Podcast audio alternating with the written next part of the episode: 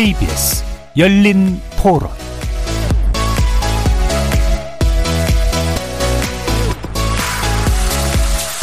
안녕하십니까. KBS 열린 토론 정준희입니다.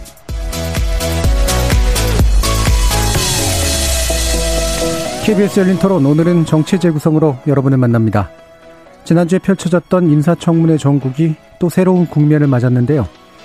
김호수 검찰총장 후보자 인사청문회와 국회 상임위원장 재협상 이슈가 연결되면서 이번 주에도 여야의 대치가 이어질 것으로 보이기 때문입니다. 현재 여야는 지난 7일 인사청문 요청안이 성부된 김호수 후보자의 인사청문회 일정은 아직 합의하지 못한 상태인데요. 인사청문회법에 따라 국회는 요청안이 제출된 날로부터 20일 이내인 오는 26일까지 인사청문 절차를 마쳐야 하지만 법사위원장을 야당이 돌려받은 후에야 검찰총장 후보자 인사청문회 절차를 진행할 수 있다고 이야기하는 국민의힘 그리고 상임위원장 재배분 문제와 인사청문회를 연결짓지 말라는 더불어민주당 정치의 재구성 논객들은 어떤 입장과 평가를 가지고 계신지 들어보도록 하겠습니다. 다른 한편 5월 들어서 광주의 여야 유력 인사들의 발걸음이 이어지고 있는 가운데 윤석열 전 검찰총장도 5.18 민주화운동 관련 메시지를 발표했는데요. 이 또한 정치권의 평가가 엇갈리고 있습니다. 또 여당 내에서는 대선 후보 예비 경선 연기론이 대두되고 있고요. 국민의힘에서는 홍준표 전 대표 복당 여부를 두고 논란이 일고 있는 등 대권과 당권 등을 놓고 여야 정치권이 매우 분주하고 혼란합니다. 2부에서 자세히 살펴보겠습니다. KBS 열린 토론은 여러분이 주인공입니다. 문자로 참여하실 분은 9730으로 의견 남겨주십시오. 단문은 50원, 장문은 100원의 정보 이용료가 붙습니다. KBS 모바일 콩, 트위터 계정 KBS 오픈, 그리고 유튜브를 통해서도 무료로 참여하실 수 있습니다. 시민 논객 여러분의 날카로운 의견과 뜨거운 참여 기다리겠습니다. KBS 열린 토론 지금부터 출발합니다. 살아 있습니다. 토론이 살아 있습니다. 살아있는 토론, KBS 열린 토론. 토론은 라디오가 진짜입니다. 진짜 토론, KBS 열린 토론.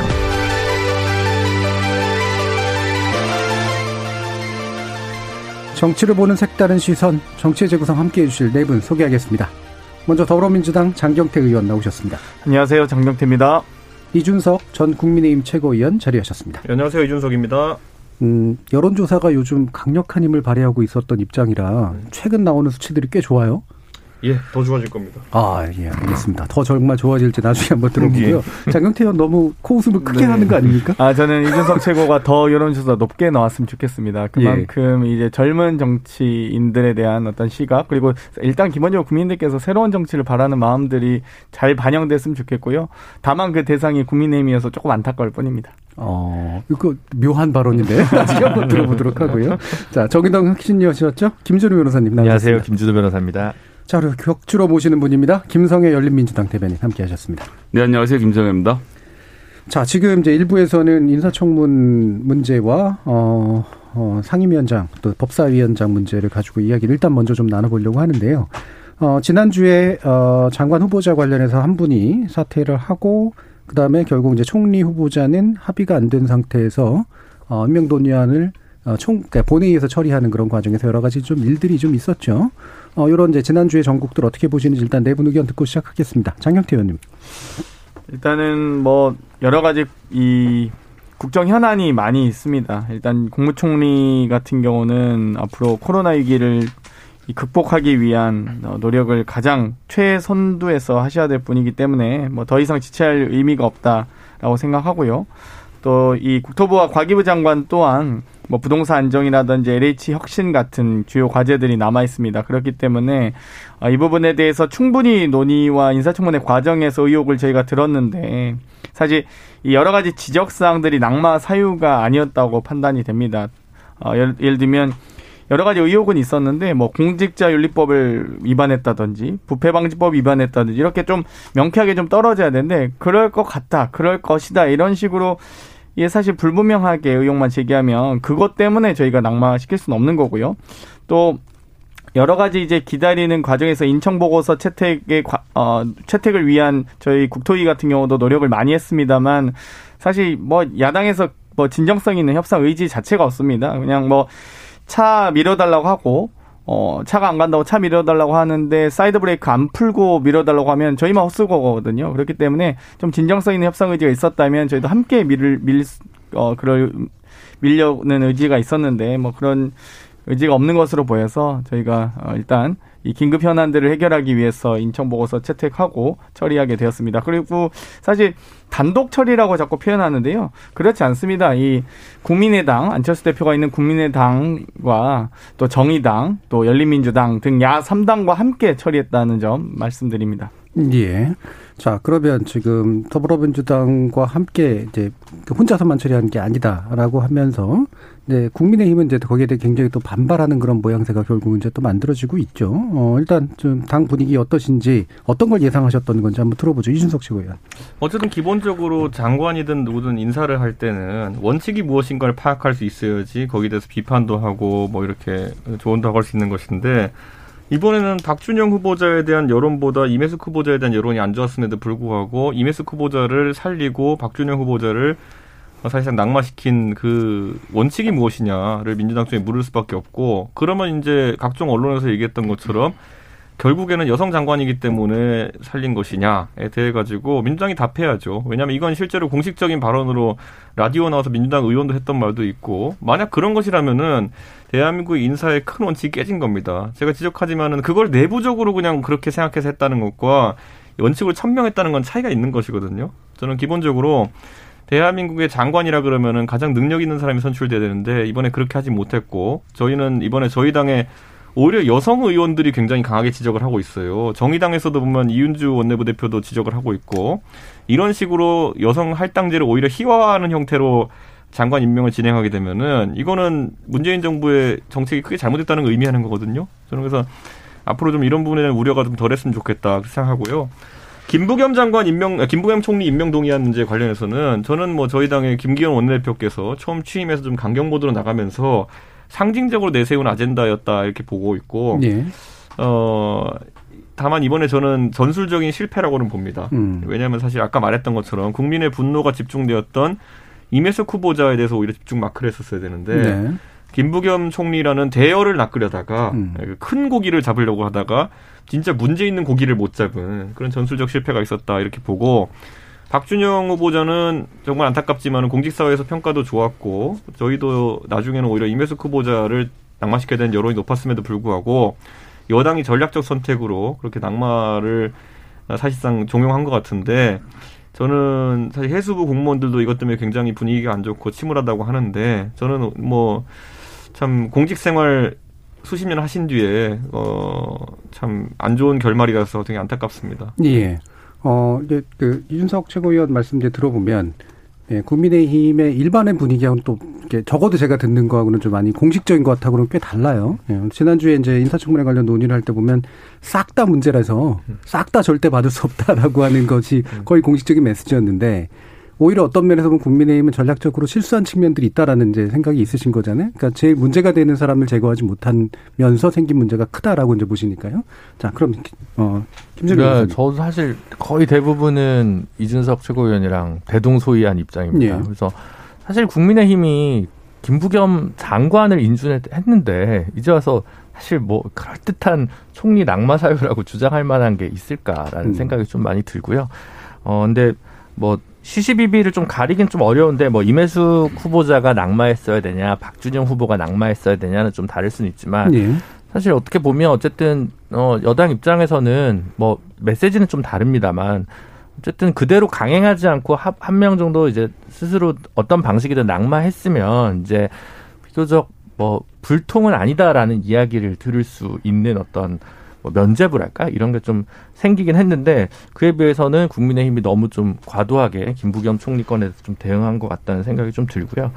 어 근데 그 뭐 별건이긴 한데 그 과정에서 민주당 일부 의원들이 정의당 와서 이렇게 뭐 무력 할까요 압력을 행사했던 장면은 사실 좀 적절치 않았던 것 같은데 아직까지도 그 부분은 뭔가 좀 해원이 좀 제대로 되지 않, 않고 있는 것 같습니다. 뭐 사실관계 시시비비는 양자, 양쪽의 입장이 좀 다르지만 어쨌든 뭐 그 외교관 출신 의원이 젊은 의원한테 그 어깨를 툭툭 치는 장면이 카메라에 목격된다든가 뭐 이제 적절치 않은 언행들이 오고 갔으면 사실 양당 사이에서 뭔가 좀 의미 있는 대화로 이걸 좀 해소를 해야 되는데 격앙된 장면을 지났으면 아직까지 그게 좀 되지 않은 것들이 좀 우리 정치가 요즘 너무 협치는 사라지고 갈등과 이제 폭력적 언행으로 좀 계속 어, 그러니까 어루, 뭐 이렇게 도색되는 게 아닌가 싶어서 좀 안타깝습니다. 예. 뭐 제가 그 부분 추가로 질문 드리려고 하긴 했는데, 음, 뭐, 약간 뭐 하나만, 약간 우려 표명 정도로 좀 얘기를 해주시긴 했어요. 근데 이게 뭐 사실관계라든가 아니면 책임 문제를 가지고 싸우기 시작하면 사실 다 각자 할 말들이 있는 그런 사안들이었던 것 같은데,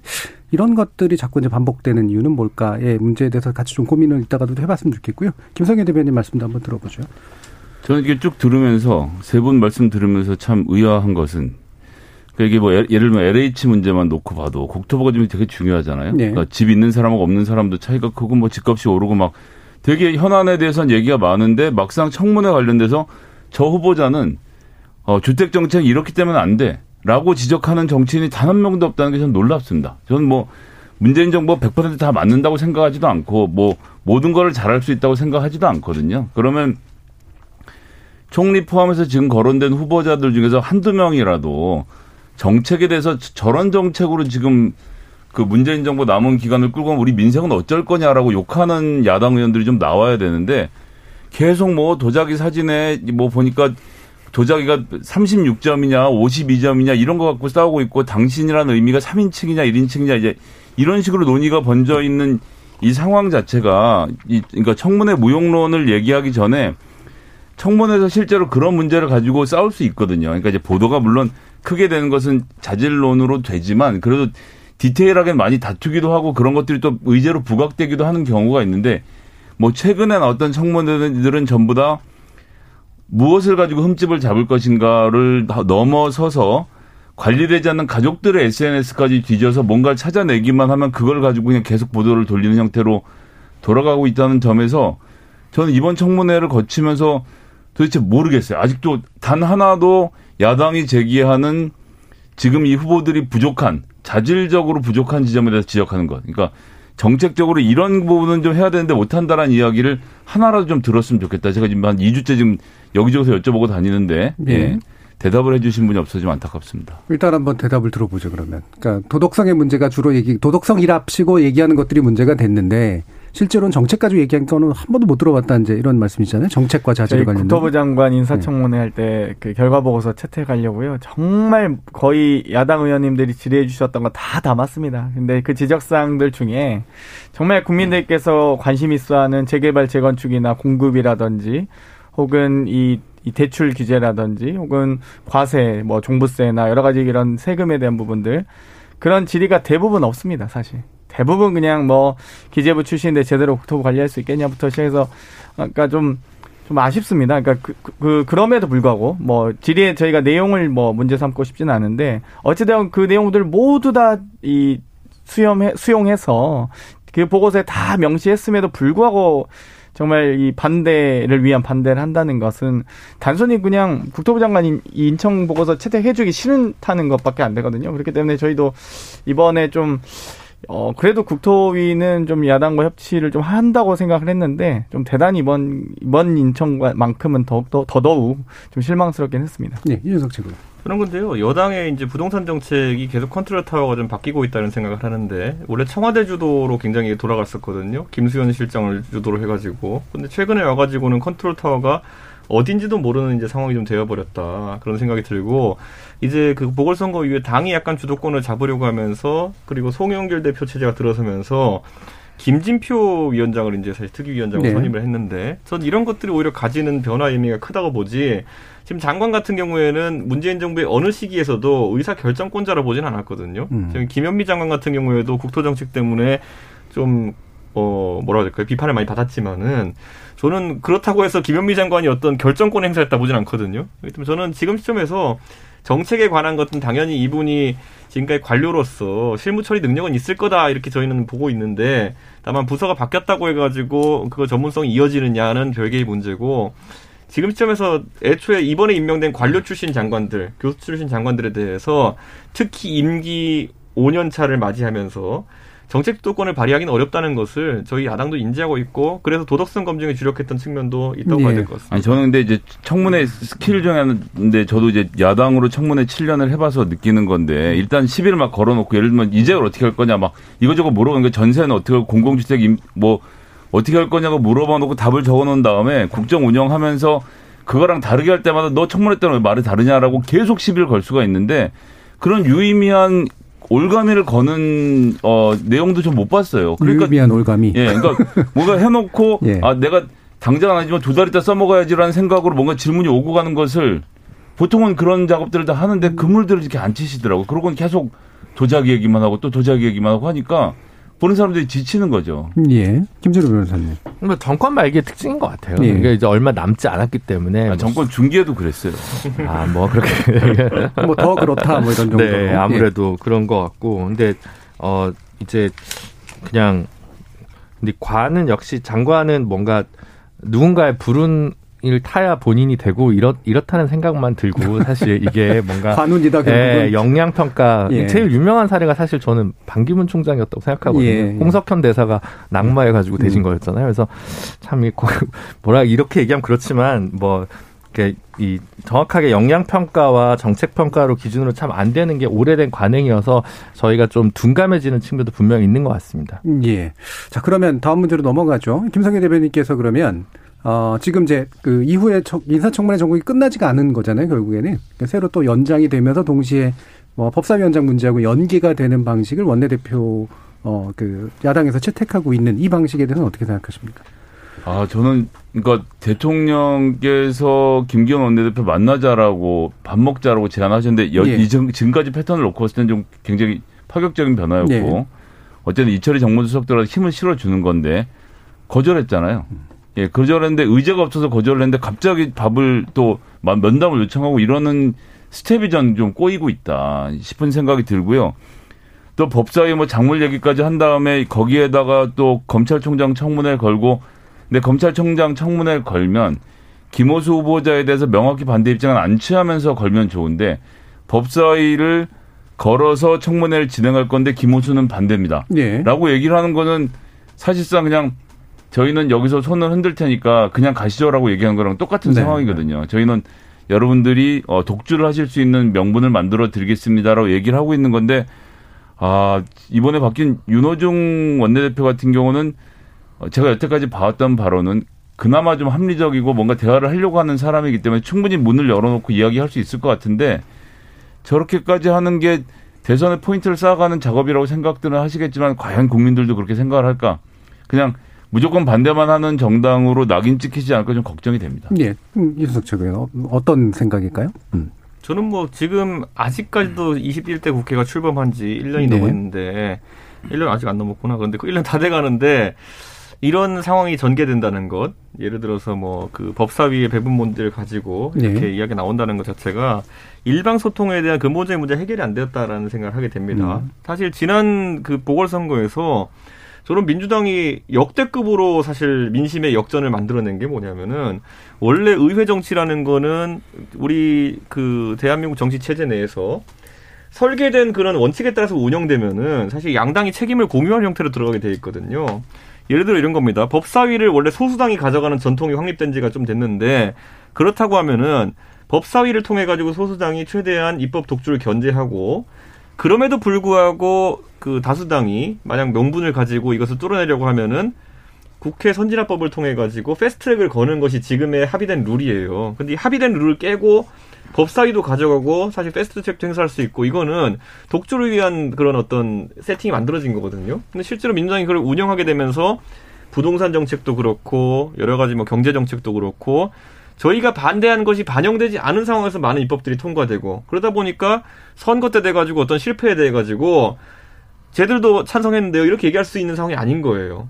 저희가 독주했고 저희가 다 뒤집어 써야 됩니다 이런 상황이 된 거예요. 그러니까 저는 민주당이 그것에 대한 학습 효과로 이제 좀 제도적 변화를 가져올 거라 생각했는데 그게 가시다, 가시화된 변화가 없다 보니까 저희 당에서는 빨리 법사위라도 빨리 그 돌려줘라 이렇게 얘기하고 있는 것이거든요. 저는 네. 이렇게 하셔도 좋습니다. 민주당이. 근데 지금까지 했던 것처럼 입법 독주로 계속 가실 것 같으면은 저는 하셔도 좋은데요. 그 책임은 지난번 보궐선거처럼 오롯이 민주당이 지게 될 것이다. 예. 그렇게 봅니다. 자, 그러면 이제 지금 이제 뭐 법사위를 누가 가져야 되냐 문제는 일단 논의로 하고, 네. 예, 그러니까 전략의 문제를 가지고 얘기를 해보면 두 가지 모습이 좀 읽히거든요. 하나는 방금 이준석 최고위원 말에 상당 부분 올바른 부분이 있는 게 올바른 게 이제 결, 선거 결과로 드러난 게 어쨌든 의회에서 어, 더불어민주당이 의석을 가지고 굉장히 좀 강하게 밀어붙인 게 어, 실제 투표의 과정에서는 굉장히 안 좋은 결과를 불러왔다라고 하는 해석이신 거잖아요. 그게 만약에 맞다고 치면 방치하는 게 국민의힘에 유리한 거잖아요. 어떤 면에서 보면. 그러면 이 방치 그렇게 놔둬도 좋다. 그러니까 계속해서 더 구렁텅이로 빠져라라고 하는 게 전략적으로도 올바를 것 같은데 어떤 겁니까? 저희는 국가와 민족을 네. 위하는 정당이기 때문에 이런 입법 독주를 막아야겠다는 대의 명분론 입각해서 지금 주장을 하고 있는 것이고요. 예. 다만 지금 그 민주당 같은 경우에는 그 국가와 민족을 생각하기보다 자당의 이익을 생각해서 예. 이 권리를 유지하려고 하는 것 같은데 저는 빨리 밝은 세상으로 오십시오. 예, 장경태. 아, 진짜 네. 우리 이준석 최고가 확실히 이 전당대회 출마의 의지를 드러내고 있다고 보는 게 이 애국 보수 태극기까지도 이 정말 같이 함께 하고 싶어하는 마음이 느껴진다는 생각이 들었고요. 안 좋아요? 한편으로는 이 김종인 대표가 사라지자 바로 본색을 드러낸다고 봅니다. 작년에 이 원구성 협상 과정에서 김종인 대표가 비대위원장이 어, 상임위를 포기하자라고 이미 이 원구성 협상 과정에서 결정을 내린 사안이었고요. 국회 상임위는 2년 주기로 운영이 됩니다. 매년마다 뭐 국회의원 4년 임기 동안 1년에 한 번씩 상임위 배분하고 1년마다 상임위 배정하고 하면은 제대로 된 의정 활동이 불가능하거든요. 그러니까 1년 텀으로 지켜보고 또 그 다음 1년 텀에 정부가 잘, 어, 이 국정 운영하고 있는지를 검증하고 이런 이 국회 시스템이 있는 건데 그럼 매년마다 그냥 새로운 모래성처럼 국회에서 새로운 사람들이 새로운 상임위 구성해서 새롭게 계속 주장만 난무하는 그런 국회 구성과 운영이 한다면 정말로 이제 이 현안들이 제가 보기에는 하나도 챙겨지지 않을 거라고 보고요. 오히려 지금 말씀하셨듯이 국회가 지금 개원한 지 1년이나 1년 가까이 이제 5월 30일이면 1년인데 아직도 국회 부의장조차 국민의힘은 지금 추천하지 않고 있습니다. 그러니까 정말 진정한 협치를 바란다면 의장단 3명 중에 한 명인 부의장이 국회 부의장이 좀 이제는 좀 나와서 이 더 이상 이 당에 기반을 둔 소위 당 대표나 원내 대표뿐만 아니라 정말 이 좀 당과 조금 거리를 두면서 이 협치와 논의를 할 수 있는 그 논의가 가능한 의장단을 한 명을 추천하시는 게 더 바람직하다라고 제안드리고 싶습니다. 예, 김준우 변호사님 말씀. 법사위 문제는 내년 되면 또 다른 문제로 또 네. 바뀔 것 같아요. 네. 예를 들어 뭐 보수 쪽에서 희망하듯이 정권이 교체된다면 그럼 여당이 하는 겁니까? 이당이 하는 겁니까? 네. 법사위원장은. 이렇게 여러 가지 전혀 그러니까 말하자면 선례가 제대로 구축 안 된 부분들이 많아서 논쟁의 여지가 있는데 지금 전반적으로 보면 협치는 복원해야 되는데 민주당 입장에서는 오히려 막힌 지지율을 뚫어내려면 올 하반기 정기국회에서 좀 신속하게 입법을 통해서 뭔가 성과를 국민들한테 보여야 되는 입장이기 때문에 아마 어, 뭐 어떤 합리적인 분이 민주당 원내대표가 된다 한들 이번 회기에서는 아마 법사위원장을 놓기가 좀 어려워 보인다라는 생각이 들고요. 그걸 국민의힘에서도 모를 리 없다라는 생각이 네. 좀 많이 들어서 되게 좀 뻔한 걸 가지고 계속 얘기를 좀 하고 있지 않나라는 생각이 좀 들고요. 어, 다만 이제 협치는 어떻게 예를 들어 뭐 이제 이철희 수석도 이번에 그런 얘기 했는데 특별감찰관 제발 좀 임명해달라 국회에서 합의해서 좀 해달라라는 문제라든가 방금 장경태 의원 얘기하신 뭐 국회 부의장 문제라든가 아니면 법사위는 아니더라도 소위 뭐 알짜 상임이라고 하는 주요 상임위 위원장 상당 부분에서 국민의힘에 내놓는 부분이라든가 이런 것들이 좀 어, 여름 안에 좀 이야기가 돼서 좀 정비가 될 필요는 좀 있지 않을까라는 생각을 저는 어, 하고요. 근데 이제 법사위원장많이 문제가 되느냐와 관련해서는 사실 전년도에도 그게 주호영 원내대표가 어, 협상 안 가지고 갔다가 의총에서 깨지지 않았습니까? 그래서 사실 그게 좀 쉽, 쉽지 않아 보인다. 어떤 타협책 자체가 그런 게 들고 그래서 어, 뭐 어느 정도 평행선은 확인되지만 어쨌든 그 평행선을 언론을 통해서 서로 확인할 게 아니라 뭐 여야장 협의체든 원내대표들 간의 만남이든 뭐 대통령과 여야 당대표들 간의 만남이든 간에 좀 어떤 틀이 좀 복원이 돼서 논의가 좀 재개돼서 조금이라도 진도라고나 할까? 그게 좀 나가긴 했으면 좋겠습니다. 음. 그러면 다시 이제 이준석 씨께 여쭤봐야 될 것 같은데 김기현 이제 신임 대표가 어, 원내 대표 신임 원내 대표자 당분간은 이제 비대위원장과 같은 역할을 하게 되잖아요. 네. 어, 원내 전략과 함께 이제 나름대로 대선 그러니까 이후 이제 그 당대표 뽑아지기 전까지 어떤 좋은 판을 좀 만들어놔야 되는데 네. 어떤 것들을 좀 꿈꾸고 있을까요? 김기현 대표 같은 경우에는? 저는 기본적으로 지금 음. 김기현 원내대표 같은 경우에는 초기에 강경한 리더십을 구축하려고 네. 하는 모양새가 보이는데요. 제가 뭐 전술적 실패라고는 말했지만은 전략적으로는 어쨌든 지금 저희 당이 대선을 앞두고 이제 국감도 다가오고 이런 투쟁을 해야 되는 것인데 그에 대한 동력을 좀 강화하고 다만 이게 과거에 황교안 대표 시절처럼 네. 뭐 이게 천막, 삭발 이런 거로 상징되는 이런 모드로 가면 좀 곤란하겠지만은 어쨌든 국회의원이 할 수 있는 권한 행사를 하면서 이런 것들을 대선 서포트를 해야 되는 상황이기 때문에 원내 지도부 리더십이 누구보다 중요하고요. 네. 지금 당장 원 그그 그 당을 관리하는 측면에서는 김기현 대표가 역할을 최소화하려고 하는 것이 눈에 보입니다. 음. 왜냐하면 한 달 뒤에 당 대표가 나올 것이기 때문에 당의 외연을 확장하고 뭐 합당 문제라든지 이런 것들은 확실히 전당대회를 통해 선출된 대표가 권한을 행사하는 것이 또 권위가 있기 때문에 당장 당면은 국민의당과의 합당 문제라든지 이런 것들도 서두르지는 않고 있는 것으로 보인다. 네. 그래서 저는 이거는 뭐 지금 김기현 원내대표가 역할 수행을 잘하고 있는 편에 속한다. 이렇게 음. 저는 봅니다. 음. 자, 그러면 김성현 대표는 약간 이제 그 궁금증을 던지셨잖아요. 김호수 지금 후보자에게 뭔가 이렇게 협조를 하겠다라든가 문제가 있으면 뭐 그때는 어쩔 수 없지만 그래도 약간의 협상의 카드가 될 만한 것들을 얘기하기보다는 다 못하게 하겠다라고 하는 것에 가깝게 느껴진다는 말씀이시잖아요. 법무부 차관이었기 예. 때문에 친정부 인사다라고 규정해서 검찰총장으로 부적격이다라는 선언을 벌써 할 필요가 있, 나요 예. 어, 얘기를 좀 들어보고 할 수 있는 것이고 그리고 지난번에 뭐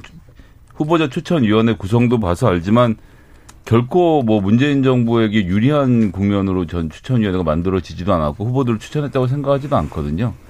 그래서 좀 얘기를 들어보고 해야 되는데 그리고 들어보고 나더니 어우 내가 들어보니까 이 사람들은 정말 안 되겠다라고 생각이 들었습니다라고 국민들한테 보고하는 것도 아니고 음. 거의 관심법 수준 아닙니까? 법무부 차관이었기 때문에 어, 친정부 인사라서 저 사람은 안 된다라고 이, 일단 못을 받고 시작하는 것은 협치를 하겠다는 생각이 없다는 게 민주당보다 국민의힘이 더 세구나라는 생각을 사람들로 하여금 자연스럽게 불러일으키는 효과가 있다고 보고요. 예. 거꾸로 저희 열린민주당의 경우에는 이번 검찰총장 청문회에 굉장히 엄격하게 임하겠다라고 선언을 했고 예.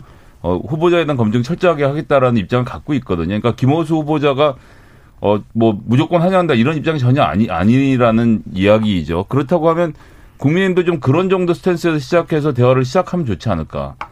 이 그냥 무조건 뭐 다 안 된다고 얘기하고 시작한다는 것은 그냥 민주당의 일방 독주를 박수 쳐주는 걸밖에 되지 않지 않나 싶은 생각이 예. 듭니다. 그럼 사실은 이게 이제 어려운 문제인 게 김호수 지금 후보자에 대한 인사청문회는 어쨌든 기일 내로 진행은 해야 되고 법사위원장은 공석이고 법사위에서 뭔가 이걸 문제를 진행을 해야 되는데 어떻게 여당이 그럼 협상 전략을 좀 마련을 해야 되는 상태인가요? 일단은 뭐 이 김호수 검찰총장 후보자에 대해서 저희는 최대한 이 원내에서 먼저 원내대표 간의 협, 협의를 좀 했으면 좋겠는데요. 뭐 제가 보기엔 크게 달라질 거라고 입장과 태도가 국민의힘의 입장과 태도가 크게 달라질 거라고 생각하지는 않습니다. 예. 어찌되었건 인사청문회 일정조차 잡기 어려워 보인다 이렇게 보여지고요. 하지만 국민들께 정말 소상하게 알려드리고 국민의 권익과 어떤 알 권리를 보호하고 싶다면 인사청문회 일정을 조속히 잡아서 최대한 인사청문회 과정을 국민들께 낱낱이 소상히 말씀 이 알리는 게 전 중요하다 보고요. 방금 이 김성희 대변인께서 얘기하셨듯이 열린민주당 또한 이번에 상당히 이 검찰 개혁에 또 의지가 있는 정당이기 때문에 아마 이번에 김호수 검찰총장 후보자에게 그다지 뭐 호의적으로 인사청문회 임할 가능성이 낮다. 그렇기 음. 때문에 저는 국민의힘에서 인사청문회 일정 빨리 잡는 것도 크게 아마 뭐 어, 불이익이 있다거나 뭐 손해 보는 건 아닐 거다라고 조, 조언 드리고 싶네요. 예. 저희 그 청취자 가운데 장순태 님이 법사위를 소수당에서 가져갔을 때 국회의원이 잘 되었었는지 묻고 싶습니다라는 얘기도 해 주셨는데요. 동생은 아니시죠? 네. 예, 제가 꽉 들어왔길래 잠깐 얘기 네. 드렸고요. 예, 김준우 변호사님 말씀 한번. 글쎄, 그러니까 그 말은 이제 저, 저 김성애 그 대변인 말씀 맞죠? 그러니까 김호수 차관이 북부지검 검사장, 서울 북부지검 검사장을 하다가 이 정부 들어서 이제 고검장급인 법무연수원장으로 승진을 하고 그 다음 이제 법무부 차관으로 봉직을 하다가 네. 이제 공직에서 나왔습니다. 근데 이제 어 예를 들어 이성윤 중앙지검 중앙지검장 같은 경우 예를 들어 이른바 이제 그럼 검, 어 정부와 뭔가 코드를 맞춘 수사 지휘를 했다라는 혐의 때문에 정치적 중립성 논란이 충분히 있을 수 있다고 보는데 김호수 차관 같은 경우 수사와 관련해서 이 정부 들어서 뭔가 개입했던 보직에 있지를 않았기 때문에 사실 뭐 다른 결격 사유가 청문회 과정에서 밝혀진다면 낙마할 수 있겠지만 예. 코드 인사라는 단어만으로 낙마 사유가 되기에는 좀 어려워 보인다는 생각이 들고요. 어쨌든 중요한 자리니까 빨리 음, 청문회가 열리는 게 맞지 않나. 뭐 더 음. 엄격한 검증을 해서 낙마 뭐 사유가 있을 수도 있죠. 그걸 배제하지는 배제할 수는 없을 거 아니겠습니까? 네. 저는 근데 제가 김오수 그 총장 후보자에 전혀 알지 못하는데요. 그냥 저도 세평을 수집해 보면은 그 사찰이 아닌 세평 수집 그냥 해보면은 굉장히 그 검찰에 대해서 검찰주의자적 성격이 강한 분이다라는 네. 얘기를 들었고 기본적으로 저 민주당이 인사를 되게 못하는데요. 검찰총장은 잘 뽑더라고요. 예, 그래가지고 저는 어느 정도 이제 우리 당도 지난번 윤석열 총장의 사례가 있기 때문에 어. 이 인사에 대해 가지고 뭐 지연시키거나 이런 것도 너무 과도하게 하지 않았으면 좋겠다 네. 이런 생각인 것이 저는 검찰은 뭐 뽑아놓으니까 거의 다 정상적이더라고요. 네.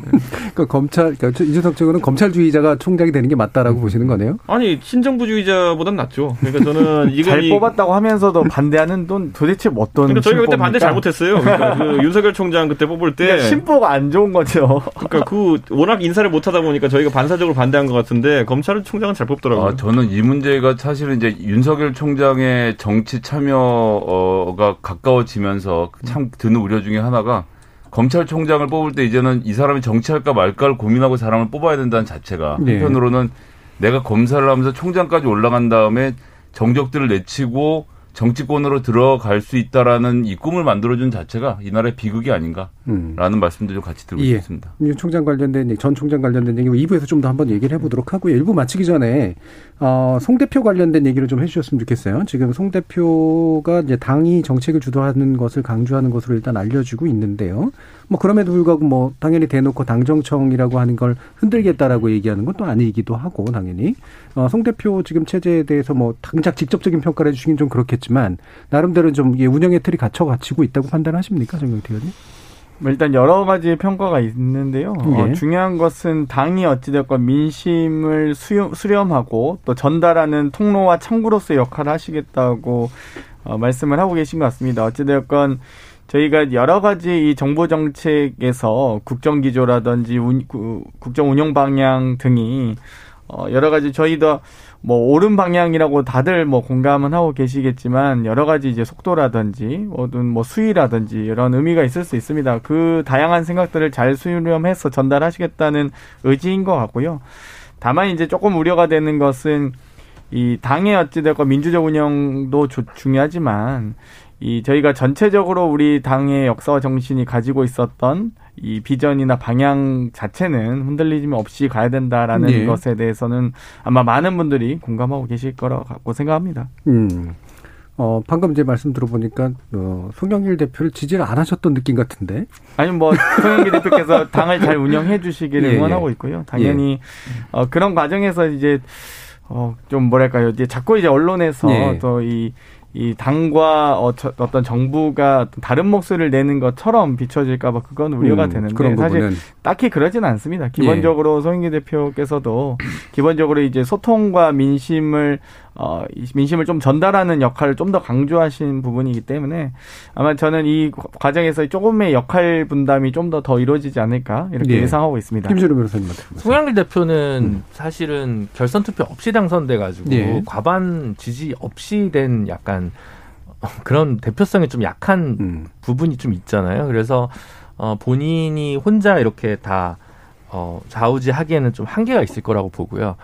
다만 민주당이라는 정당이 사실 우리 사회에 있는 정당 중에서 가장 이념적 스펙트럼이 저는 넓은 정당이라고 네. 생각합니다. 그래서 사실은 진보 정당보다는 중도 정당이 더 어울린다고 생각을 하고 포괄 정당이 더 가깝죠. 네, 그런 게 있죠. 그러니까 한편에서는 이광재 의원이 이재용 부회장 사면론을 얘기하고 있고 근데 갑자기 어제 이낙연 대표는 사회경제 민주주의를 위한 개헌을 해야 된다고 네. 갑자기 좌클릭을 하셨고 그러니까 이재명 지사는 기본소득 얘기하고 굉장히 다양한 편향이 당 안에 있는 상황에서 사실 정책위 의장이나 원내대표 당대표가 중심을 좀 잘 잡아야 당의 색깔이 뭐고 메시지가 뭔지를 좀 분명히 할 수 있는 거거든요. 이제 물론 이제 어, 당 대표 되면서 포부는 있겠지만 지금까지 들려온 바에 의하면 조금 부동산 정책과 관련해서는 약간 우편향으로 경도된 고민을 좀 많이 하고 계신 게 아닌가 싶어서 그게 예. 지금 어, 청와대랑은 약간 엇박이 있을 수는 있다라는 생각이 좀 많이 들거든요. 그래서 그 부분 조정이 좀 잘 됐으면 좋겠다라는 생각이 예, 저는 좀 강하게 듭니다. 자, 그러면은 차기 당대표로 유력시 되고 있는 예. 이준석 최고위원은 만약에 정말 당대표가 되면 송 당대표와 뭔가 이렇게 협상을 하거나 이런데 괜찮을 파트너인 것 같으세요? 저는 뭐 학이 달렸다 이렇게 보는 게요. 예. 송 대표께서 지금 사실 허니문 기간이거든요. 음. 당내에서 소위 처음에 최고위원회가 꾸려졌을 때 최고위원들과 협조가 잘 될 것이냐 이렇게 의문을 가진 사람들이 많았는데 이게 평상시에 문제 없다가요. 꼭 정치적 결정을 해야 되는 지점이 되면은 그때 이게 삐그덕거립니다. 네. 저희가 손학규 체제에서도 예전에 저희가 바른미래당 시절에 겪어봤고요. 새누리당에서도 보면은 김무성 대표랑 다른 최고위원들이 잘 나가는 것 같다가 공천 딱 되니까 원래 친박 아닌 줄 알았던 분들이 갑자기 청와대에 포섭을 갖고 친박처럼 행세하면서 그 최고위가 완전 거의 뭐 무용지물 됐거든요. 저는 지금도 송영길 대표가 하는 것은 예를 들어 부동산 문제에 대해서 김 그 김진표 위원장을 통해 가지고 약간의 방향전을 하는 것 같은 모습. 네. 이 정도는 용인이 가능한 수준의 차별화라는 거죠. 지금까지의 정책과. 그런데 결정적인 순간에 저는 어, 대선 경선이 다가옴과 더불어서 만약 대선 후보가 선출되는 시점까지 가게 되면은 그리고 원래 일정대로 굉장히 빠른 시기에 선출되게 되면은 그때부터 송 대표와 그 대선 후보가 어떤 입장을 취한지에 따라 가지고 당이 흔들릴 수가 있습니다. 왜냐하면 그 대선을 앞두고 차별화를 해야 되는 대선 후보와 대선을 승리로 이끌어주는 당 대표는 보통 하는 선택이 대통령이 주도했던 정책들 중에 잘못된 것을 밟고 나가는 방향을 취하거든요. 저는 그랬을 때 과연 최고위원회가 원활하게 돌아갈 수 있겠느냐. 그래서 음. 지금은 승부가 아니다. 선거가 다가오면 그때부터 예. 송 대표 리더십이 재평가받을 것이고 무엇보다 정책에 대한 노선 전환이 가능한지가 드러날 것이다. 저는 이렇게 봅니다. 아무래도 상당 부분 뭐 그럴 가능성이 높긴 하죠. 네. 네. 김성희 대변인도 한번 말씀 들어보죠. 예전에 일단 김진표 음. 의원 얘기가 자꾸 나와서 그건 예. 하나 짚고 넘어가고 네. 싶은데 이분이 기재부 장관 노무현 정부 시절에 할 때 종부세를 만들어서 통과시킨 장본인이고 종부세와 관련돼서 그동안 발언했던 것 쭉 제가 찾아봤는데 어, 종부세를 유지해야 된다라는 것에 대해서 가장 강경한 입장을 취하는 의원 중에 한 사람이더라고요. 그러니까 네. 그래서 김진표 의원이 부동산을 맡아서 문재인 정부의 부동산 정책과 엇나갈 것이다. 음. 이거는 글쎄요. 문재인 대통령이 지, 지난 기간 김진표 의원을 중용해왔던 것을 생각하면 좀 핀트 안 맞는 이야기라는 생각이 일단 먼저 들고요. 그리고 송영길 대표가 자기 목소리 내겠다고 하는데 사실 문재인 정부 1년 남았지 않습니까? 문재인 정부가 그러니까 새로운 개혁 과제를 추진하는 게 아니라 지금까지 추진했던 과제를 잘 마무리 짓는 게 본인의 일이고 그리고 이제 새롭게 나올 이제 정권 재창출을 위해서 나올 아젠다들을 만들고 키워간다는 점에서는 현재 문재인 정부와 다른 목소리가 나오는 게 저는 너무 다양, 네. 자연스러운 일이라고 봐서요. 뭐 음. 그냥 그렇게 진행하는 걸 좀 지켜봐야 되는 상황이 아닌가 보고 있습니다. 음, 예, 알겠습니다. 그럼 일부 마치기 전에 요거는 김준우 변호사님께 간단히만 여쭙고 싶은데 공수처 1호 사건 예, 이게 뭐 손쉬운 선택이었다고 보시나요? 아니면 어떻게 생각하세요? 그 야구를 치면 예. 선발 투수가 나와서 뭐 삼진을 잡든 홈런을 맞든 정면 승부를 하기를 원하는데 조희연 교육감 사건을 택한 거는 볼넷을 내준 것 같다는 볼넷에 네, 생각이 예. 많이 들고요. 누가 걸어 나간 건가요? 그럼? 뭐 딱히 그런 게 아니라 이제 아웃을 잡지도 못하고 예, 예. 그냥 볼을 허비했다는 생각에서 예. 좀 많이 든다는 생각이 들고 이게 어, 감사원에서 물론 공수처에 참고 자료를 넘기긴 했지만 기본적으로 국가공무원법 위반 혐의로 감사원에서는 경찰에 고발을 했던 것이고요. 어, 국가공무원법에 대해서는 공수처가 수사 권한이 없고 직권 남용죄로 이제 바꿔서 이렇게 한 건데 음. 굳이 아마 좀 더 부담, 정치적으로 부담스러운 사건들을 피하면서도 1호 사건이 뭔가 시작됐다는 걸 알리기 위해서 부득불 이렇게 좀 갔던 것 같은데 예. 여러 면에서 약간 실망스러운 점이 분명히 있고요. 음. 1호 사건이라고 해서 저는 반드시 기소 의견이 된다거나 꼭 그렇지는 않을 수도 있다고 생각하거든요. 그래서 뭐 여러 고민 속에서 했겠지만 그렇게 적절한 행보는 아니었겠다. 물론 저는 1호 사건에 대한 너무 과잉된 의미 부여도 예. 좀 오히려 문제라고 생각이 듭니다만 음. 그래도 그걸 충분히 알고 있음에도 불구하고 이런 선택을 했다는 것이 다소 실망스러운 것은 맞는 것 같습니다. 예, 그 과잉한 관심이라는 게 바로 이제 저도 이제 비슷하게 생각하는 부분인데, 그러니까 공수처가 정말 공정하고 중립적이고 독립적인 기관이기를 바라는 관심이 아닌 것 같다는 느낌이 자꾸 들어요. 네. 어떤 식으로든 이제 누구든 어떤 어떤 사람이든 간에 이건 이준석 최고위원 한번 말씀. 근데 김준욱 처장이 이해가 가는 게 음. 볼넷 주고 그냥 걸어나가겠다 그러는데 그 스트라이크 던져도 그 검찰총장은 잘리던데요. 그러니까 제가 봤을 땐 지금 시점에서 굉장히 아까 말했던 이유처럼 그 세간의 관심이 1호 사건에 집중되면서 정치적 사건을 했을 때 공수처라는 조직이 앞으로 겪게 될 평지 풍파를 고려하지 않을 수 없다. 여당은 여당대로 사실 뭐 비난할 소지가 있을 것이고 만약 여당 관련 사건 했을 때는 야당은 야당대로 또 비난할 소지가 있을 것이고 아까 이제 결과에 대해서도 얘기했지만은 혹시라도 예를 들어 여권 인사 관련해서 수사를 했는데 결과가 무혐의로 나온다든지 뭐 그게 당연히 나올 수 있는 거지만은 그렇게 했을 때 여론이나 야권의 비판을 받을 수도 있고 네. 그렇기 때문에 당적과는 다소 무관한 그 조희연 교육감에 대한 사건을 다룸으로 인해 가지고 공수처랑 조직의 어쨌든 아직까지 말랑말랑한 상태거든요. 그 조직의 안정성을 꾀하는 것은 저는 수장으로서 할 만한 판단이다. 저는 이렇게 보고요. 그래서 저는 김진욱 청장에 대해서 오히려 어 다소간의 신뢰가 좀 생겼습니다. 왜냐하면 음. 처음부터 이게 공수처가 과도하게 권력의 신여가 되는 것을 방지하자는 것이 원래 저희 야당의 공수처에 대한 반대 취지였는데 그런 상황은 아닌 것 같아가지고 저는 뭐 어, 만족스럽게 생각합니다. 네, 이건 장경태 의원 말씀도 한번 들어봐야겠네요. 정말 뭐 이건 이도저도 아닌 뭐 공수처를 왜 만들었는지 모를 정도의 정말 이 왜, 왜 시대 정신이 없는 선택이 아니었나. 그러니까 예를 들면 김치찌개 먹을래, 된장찌개 먹을래인데 아 뭐가 뭘 먹을지 모르겠으니까 그냥 아무것도 안 먹을래라고 한 격인 것 같고요. 사실 이 교육 청이나 서울시 교육청이라는 게 어찌됐건 선출직이긴 하지만 이 당적도 없으면서 특별히 뭐 엄청난 권력을 행사한다거나 이런 기관도 아니거든요. 그러니까 정말 이 공, 고위공직자 수사처를 만든 이유, 이 권력형 비리라든지 고위공직자들의 비위 행태를 좀 근절하고자 만들었는데 정말 이 정말 우리 서울 천만 서울 시민의 아이들의 교육을 관장하고 있는 또 이 좀이 이 뭐랄까 이 업무의 과중으로 과중한 업무로 인해서 좀 어려움을 겪고 있는 서울시 교육청에게 오히려 더 이 수사라는 더 큰 임무를 그러니까 어떤 과중한 업무를 부여한 것이 아닌가 이런 생각이 듭니다. 네, 좀 워낙 뭐 이 영역이라는 게 법만으로 되는 게 아니라 상당 부분 정치적인 측면들이 있었지만 확실히 당분간은 대단히 정치적인 의미 쪽에 치우치지 않을까 여러 가지 의미에서 그런데 김성애 대변인 말씀도 한번 들어봐야겠죠. 예, 전뭐 음. 도광양회 예, 빛을 감추고 때를 기다린다는 이제 중국 사람들 예. 좋아하는 말이죠.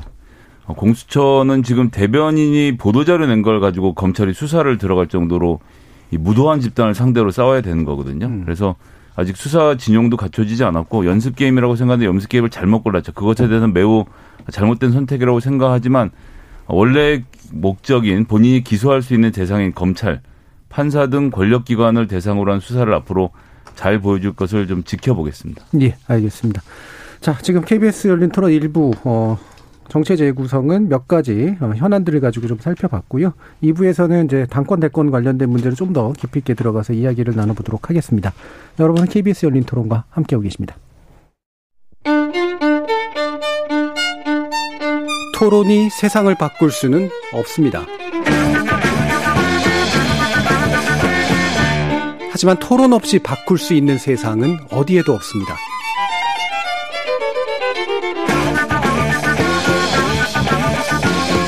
세상의 선한 변화를 갈망하는 당신. 정답이 아니라 질문의 힘을 믿는 당신. 우리 KBS 열린 토론에서 만납시다.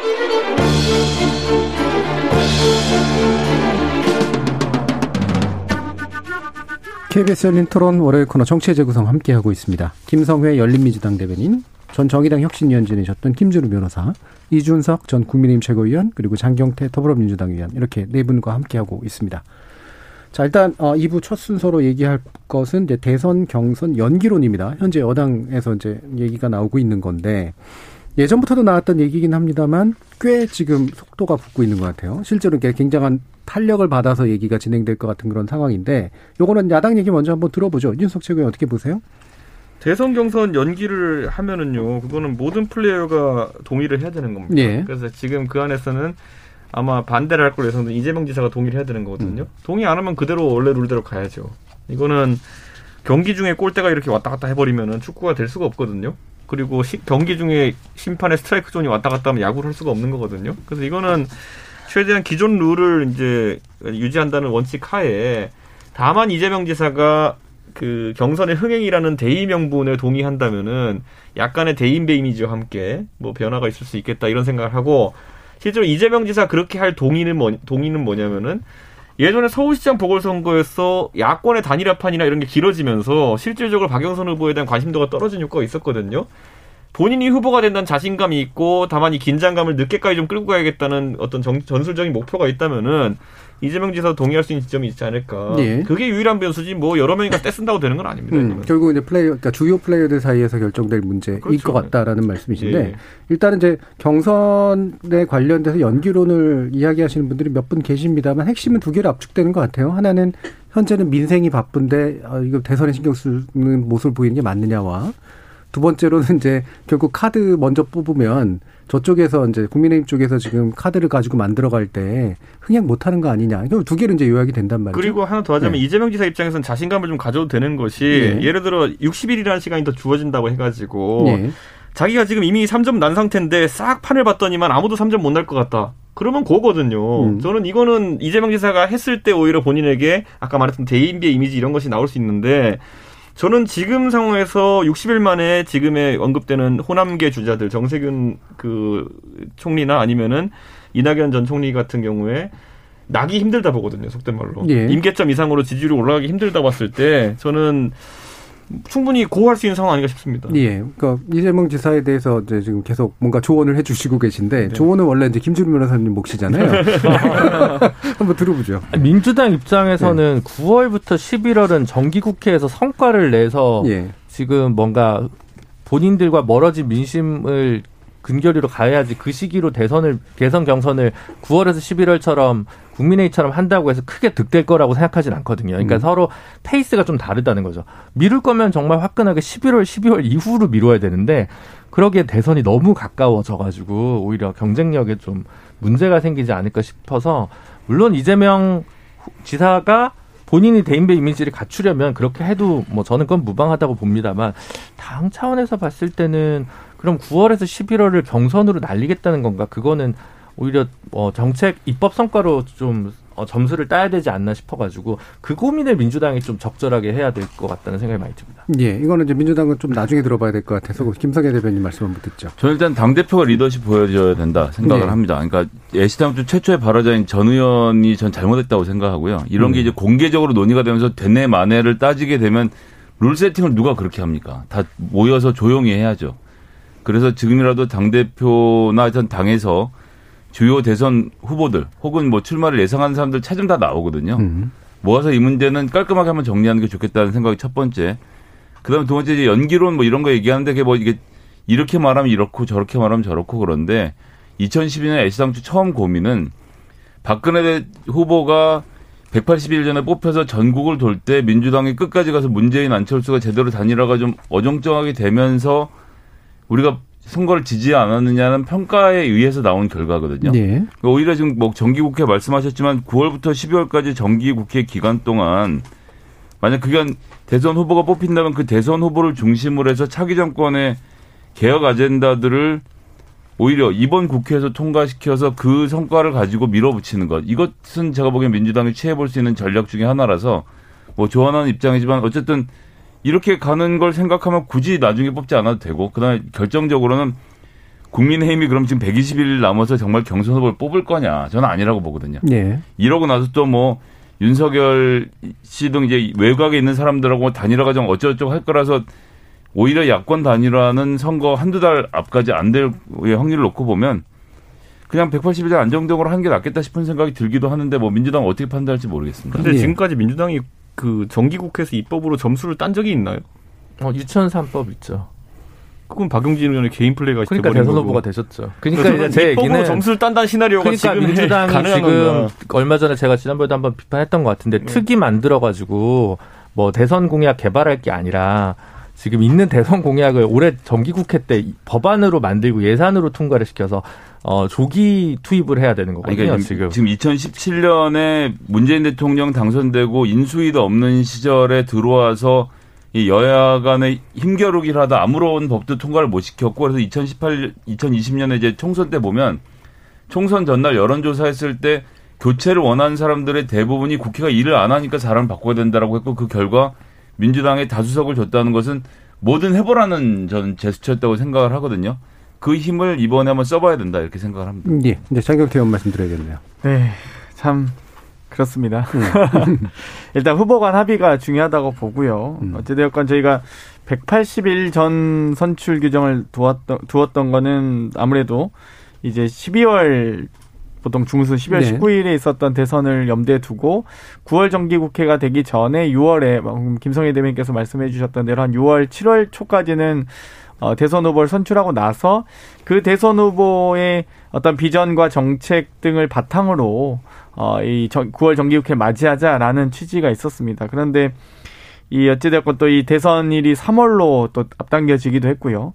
또 한편으로는 이 코로나 위기에서 집단 면역이 11월 정도에 돼서 이제 보통 형성될 것으로 목표로 또 삼고 있는데 과연 우리가 9월 초에 선출하는 것이 얼만큼 유의미할 것이냐는 또 전략적인 고민이 있는 것 같습니다. 또 사실 오히려 이 국민의힘의 대선 후보가 저는 뭐 11월 초 120일 전 선출이긴 한데 제가 보기에는 국민의힘은 아마 1월 초 정도 돼서 후보 확정하지 않을까 예상하고 있어요. 아마 본인들의 후보일지 아니면 국민의힘의 출신 후보가 아닐지는 모르겠지만 아마 아닐 가능성이 높겠죠. 근데 어 여러 가지 그런 어떤 이합 집산을 통해서 1월 정도 돼서 2022년 해를 보면서 아마 국민의힘은 또 야권 후보가 나타나지 않을까 하는 생각이 들고요.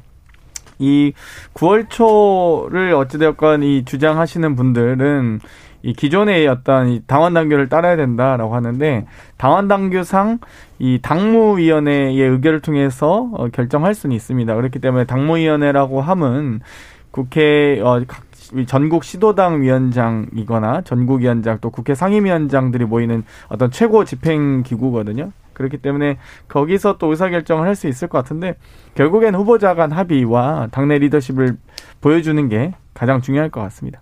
예. 자, 그러면 이제 국민의힘으로 넘어가 보죠. 어, 지금 이제 당사자가 또 와 있기도 한 상태여가지고요. 어, 지금 이제 6.11 전당대회죠. 네, 후보 등록 마감이 다가오고 있습니다. 어, 그런데 이제 윤석열 전 총관, 총장과의 관계를 어떻게 가져갈 것이냐가 뭐 실제로 표 득표에 어떤 영향을 줄지는 잘 모르겠습니다만 주된 어떤 정책적 차이로 지금 비치는 그런 상황들이 좀 만들어지고 있어요. 당내 상황 좀 말씀 주시죠. 저는 당이라는 거는 음. 사실 외부 영입을 항상 뭐 해서 당의 저변을 넓히려는 시도는 해야겠지만은 네. 이게 우리의 제도와 뭐 이런 문화까지 바꿔가면서 다른 사람을 영입할 때는 당으로서의 주체가 없는 것이거든요. 저는 지금 시점에서 뭐 저와 같이 전당대회에 나온 다른 주자들이 윤석열 총장과의 친소 관계 이런 것들을 언급하면서 네. 마케팅을 하긴 하지만은 윤석열 총장이 대선 정도 되는 선거에 있어가지고 친소 관계에 따라 가지고 전 정략적 선택을 하는 것이면은 그건 애초에 대선 후보 자질이 없죠 그거는 네. 그렇기 때문에 그런 식으로 결론이 나진 않을 것이다 이렇게 생각하고요. 윤석열 총장은 본인에게 이익이 된다고 생각하면은 들어오지 말라고 해도 들어오려고 할 거고요. 음. 만약에 이익이 안 된다 생각하면 아무리 땡겨도 친소관계가 있어도 안 들어올 겁니다. 그렇기 때문에 지금 우리 입장에서는 꼭 윤석열 총장을 특정해서 얘기할 게 아니라 네.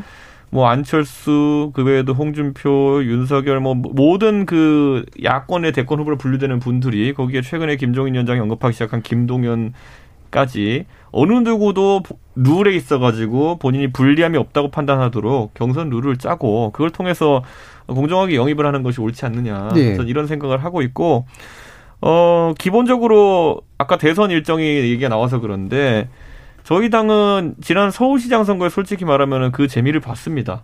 그러니까 대선 경선 그 경선 후보 선출이 네. 늦어지고 단일화까지 겹치면서 사실 정치적인 그런 어떤 관심이 저희 당에게 쏠렸던 걸 기억하고 있기 때문에 서두르지는 않을 겁니다. 네. 근데 이제 당내에서 저희가 전당대회 주자들끼리 이견이 있는 부분은 소위 말하는 그게 같이 모여서 치는 형태의 그 통합형 경선이냐 아니면은 단계별로 이제 경선이냐 뭐 이런 문제일 텐데 저는 개인적으로는 우리 쪽이라 생각되는 손은 다 모여가지고 한 번에 경선을 치러야 됩니다. 우선 그래서 뽑아가지고 6개월 동안 먹여야 됩니다. 가능성이 음. 낮겠네요. 그러니까 지금 이제 그 더불어민주당하고 이제 그 국민의힘 얘기를 이렇게, 이렇게 듣다 보면 한편에서는 당 내에서 할 얘기가 있고 당 외로 얘기할 네. 것들도 있는데 그도 메시지가 섞여 있는 것 같다라는 느낌이 사실 좀 들거든요. 이를테면 어 경선을 너무 일찍 하면은 좀 우리가 불리하지 않아는 사실은 약간 말하기 약간 부끄러운 얘기 같고 현실적으로는 그래도 근데 예를 들면 민생을 위해서 우리가 지금 이 문제를 하는 건 좀 그렇지 않느냐는 또 바깥으로 얘기해도 괜찮은 메시지 같고 이렇게 섞여 있고 윤석열 총장 같은 경우도 당내에서는 물론 당연히 중요한 고민 전략적 음. 고민일 텐데 그걸 대놓고 이제 바깥에서 윤석열 총장에 대한 입장이 마치 당대표에게 굉장히 중요한 어떤 정책적인 측면이 있냐 또 비치도록 메시지를 발산하는 것도 약간 좀 이상해 보이고 이렇거든요. 어떻게 보십니까, 김성희 대표님? 최근에 김홍 음. 후보가 어, 윤석열 총장의 입당 시기를 7월로 예측하는 인터뷰까지 네. 하는 걸 보면서 저는 좀 부끄럽더라고요. 음. 그러니까 윤석열이라는 존재가 중요하다는 걸 알겠는데 다른 사람도 아니고 검사 출신 아닙니까? 뭐 그 윤석열 씨 표현대로 하면 부하, 뭐 두목 이런 사이인 건데 그런 분이 당대표 선거를 나오면서 내가 당대표 나오는 이유가 윤석열 총장을 영입하는 것처럼 얘기를 하는데다가 윤석열 총장이 전 절대로 김웅 후보에게 내가 7월에 국민의힘 들어갈게라고 말을 했을 가능성이 좀 빵으로 보는데 네. 그런 예측까지 내놓으면서 인터뷰를 할 정도로 되면 아 저는 그러니까 이준석 최고위원 같은 분의 이런 자강론을 가진 분이 네. 당 대표를 하는 게 훨씬 낫겠다. 뭐 심지어 충청도라서 내 편, 누구는 또뭐 뭐 우리 뭐 사돈의 팔정까지 등장해서 윤석열을 영입하는 것이 중요한 이슈처럼 얘기하는 건 잘못됐다. 일단 기본적으로 국민의힘이 어떤 방향으로 나가겠는지를 큰 그림을 보여주고 당 대표가 된 다음에 당당하게 뭔가 영입 경쟁을 한다든지 뭐 이런 내용들이 논의가 돼야 되는데 지금의 이 구애 작전은 좀 보기에 좀 낯뜨겁고 좀 민망하네요. 음. 예. 그러니까 이게 현실적으로 득표에 영향을 준다면 또 뭐 그럴 수도 있겠다는 생각이 드는데 어떻게 전망하세요? 일단 일단 윤석열 음. 총장은 긁지 않은 복권이라는 상태이기 때문에 네. 이제 실체랄까 뭐뭐 뭐 음. 본인이 이제 검찰총장으로서 영향 있고 뭐 유능한 검사였다까지는 국민들이 아는데 위정자로서 행정가로서 정치인으로서는 뭐 전혀 검증된 바가 없고 아마 본인도 지금 열심히 공부하고 있지 않을까 싶습니다. 그래서 네. 뭐 5월 등판설이 아니라 지금 추석 직전 등판설이 오히려 설득력 있게 정가에 좀 돌고 있는 걸로 아는데 본인도 지금 모든 사안에 대해서 다 입장을 내기 시작하기 시작하려고 하면 상당히 좀 어려움을 겪을 거거든요. 그래서 좀 늦어질 것 같다는 생각이 들고요. 본인이 스스로. 어, 그럼, 그러면 이제 뭐랄까, 이 어쨌든 11월에 하든 뭐 국민의힘이 언제 하든 간에 그 과정은 결국 문재인과 안철수의 2012년 경선 과 합의 과정처럼 좀 지지부진해질 수 있는 부분이 있는데 그 리스크가 상당할 거다. 12년에 왜 11년에 박원순 시장이 당선되고 그래놓고 나서 다시 12년 대선에서 민주당이 패배했는지를 국민의힘과 윤석열 총장은 봐야 될 거고 그 선거를 그렇게 지고도 어떻게 어, 보수 정당이 다시 집권에 성공했는지를 민주당은 다시 잘 복귀를 해야 될 것 같다는 음. 생각이 듭니다. 근데 저는 이런 생각을 해요. 그러니까 그 아무리 윤석열 총장이 자신 있다 하더라도 저희 당의 경선이 시작되는 시점까지 합류를 하지 않으면은 저희 당 경선이 그래도 여러 가지 이벤트를 겪고 나면은 당 쪽으로 관심이 집중됩니다. 예. 예전에 나경원 오세훈 경선이 시작되니까 그 당시에 가장 유력 주자로 검토되는 안철수 대표도 막상 닥치고 나니까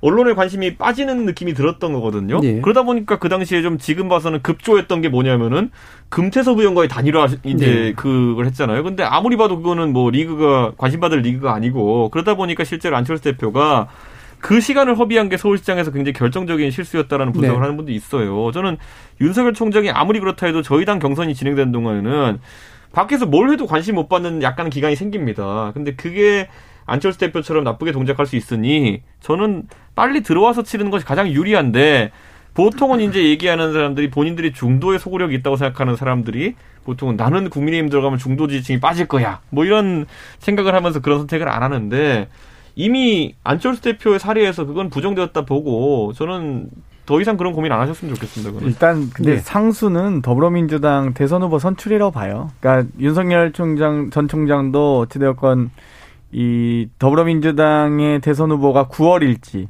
11월일지를 예의주시하고 있을 것 같은데 예를 들면 9월 초다 그러면 그 직후에 대선 후보 선출 이후에 나와서 충분히 국민의힘의 대선 후보가 선출되기 전까지 이 소위 윤석열의 시간을 누릴 것이라 보고요.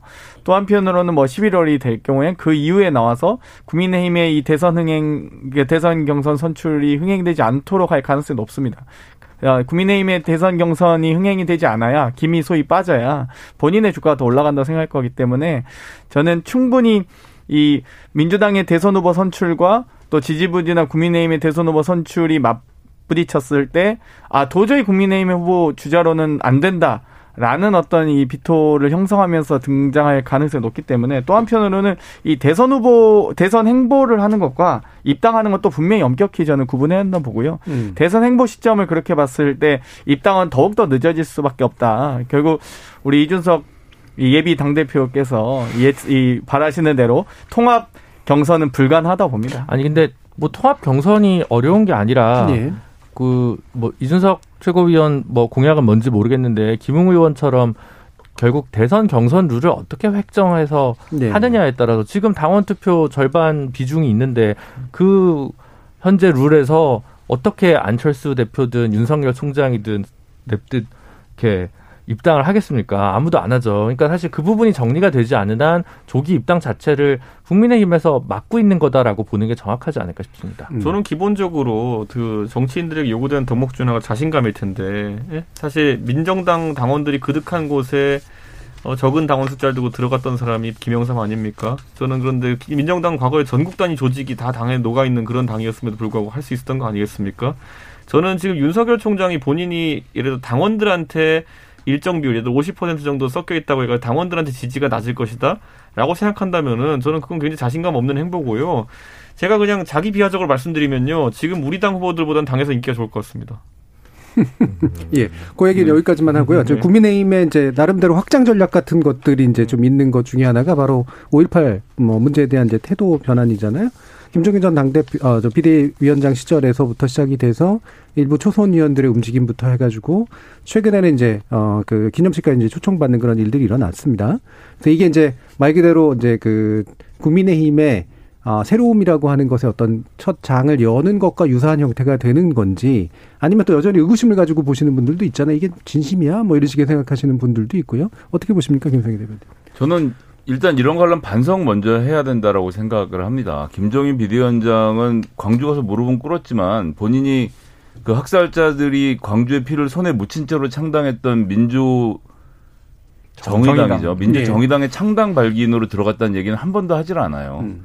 그거를 사과하고 반성하는 게 먼저인데 그걸 하지 않은 채로 광주 가서 무릎 꿇는 것은 의미가 없다라고 생각하고 국민의힘은 얼마 안 됐어요. 지난 12월에 지금 5.18 민주화운동에 대해서 허위사실 유포하는 거 처벌하는 거랑 뭐 이거는 뭐 여러 가지 논쟁이 있다고 치지만 그 밖에도 5.18 민주화운동과 관련된 반인도적 범죄에 대해서 정의를 신설하고 공소시효 진행을 정지하고 이런 법안에 대해서 다 반대했거든요.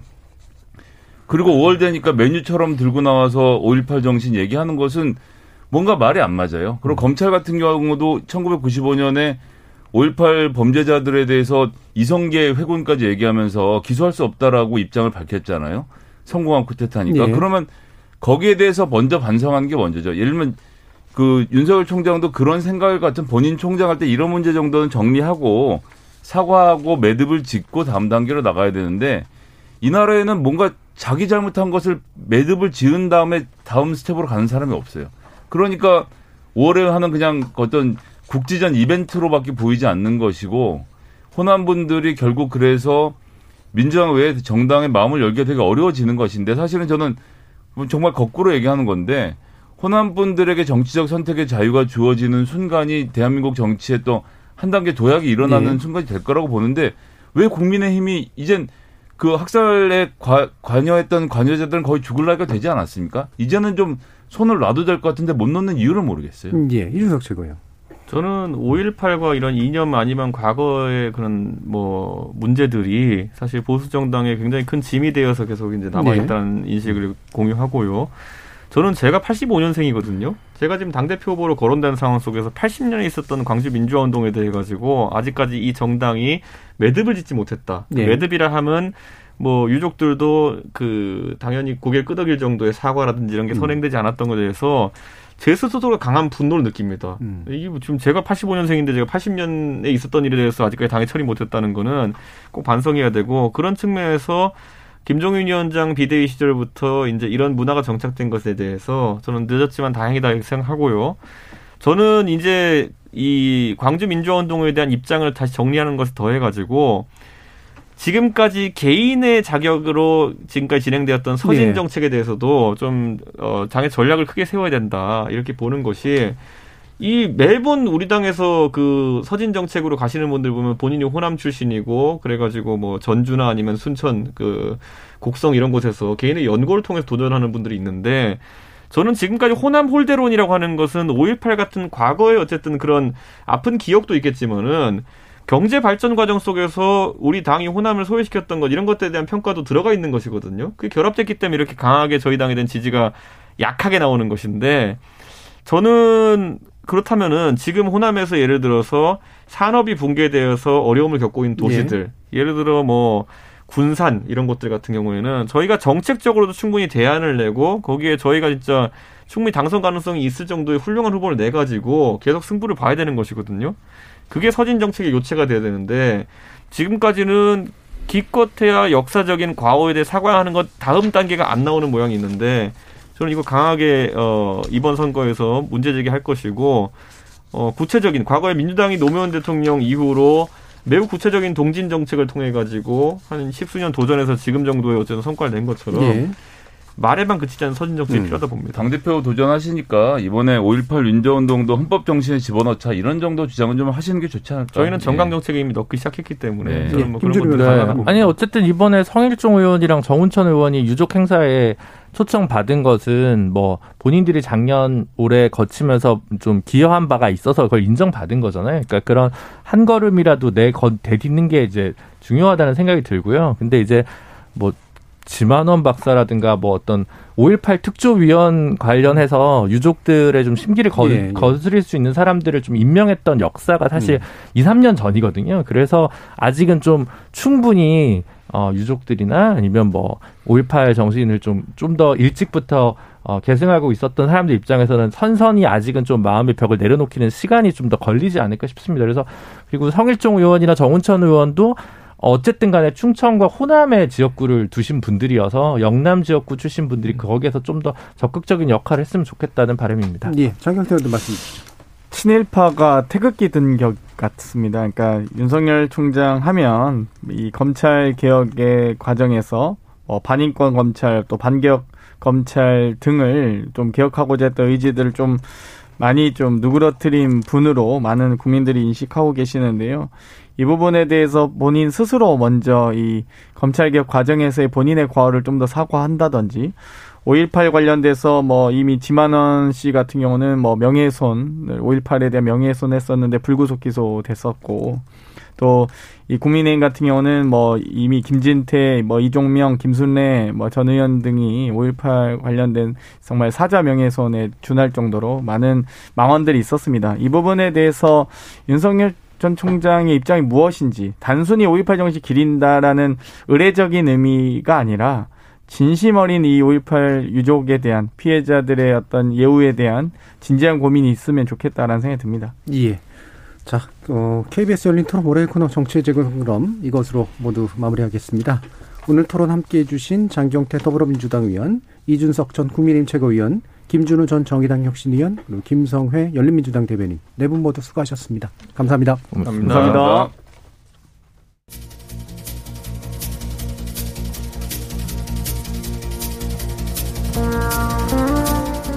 아무리 봐도 민주주의는 참 피곤하고 비효율적인 정치 형식이긴 합니다. 대선 지나면 지방선거, 지방선거 지나면 또 총선, 예선인 당내 경선에서부터 본선에 이르기까지 투표도 참 다양하죠. 그 사이사이마다 주요 정당의 원내대표, 당대표 뽑는 선거도 있고요. 국회 원구성을 위한 협상에서부터 고위공직자 인사청문회까지 해결해야 될 일들은 넘치는데 정작 수기를 위한 시간은 참으로 부족하고 솔직히 사람 뽑다가 시간 담아내는 거 아닌가 하는 생각마저 들기도 합니다. 그럼에도 불구하고 그런 게 민주주의겠죠. 가능한 한 많은 이들이 의사결정에 참여하게 만들고 그로써 그런 결정의 정당성과 집행력을 담보하는 거 아니겠습니까? 물론 자신의 목소리를 들리도록 노력하는 것을 지나서 못 먹는 감 찔러나 보자는 심보를 다스리는 게 참 어려운 일이기도 하지만 말이죠. 저는 내일 저녁 7시 20분에 다시 찾아뵙겠습니다. 지금까지 KBS 열린 토론 정준이었습니다.